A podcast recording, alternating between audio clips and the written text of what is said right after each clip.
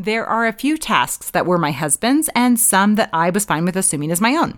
He took care of the garbage. I made meals. We split the household responsibilities. Although we had never discussed it, I am positive teaching the children to drive would have been his job. I received a packet in the mail the other day from the insurance company. Quote, Vehicle and Driving Safety. On the Road, a program for teens and their parents. It doesn't say mothers, it says parents, which means I should be able to pass it off to the other parent to do. Instead, this sends me to my bedroom to crawl under my covers, assume the fetal position until I am somehow brave enough to face my reality.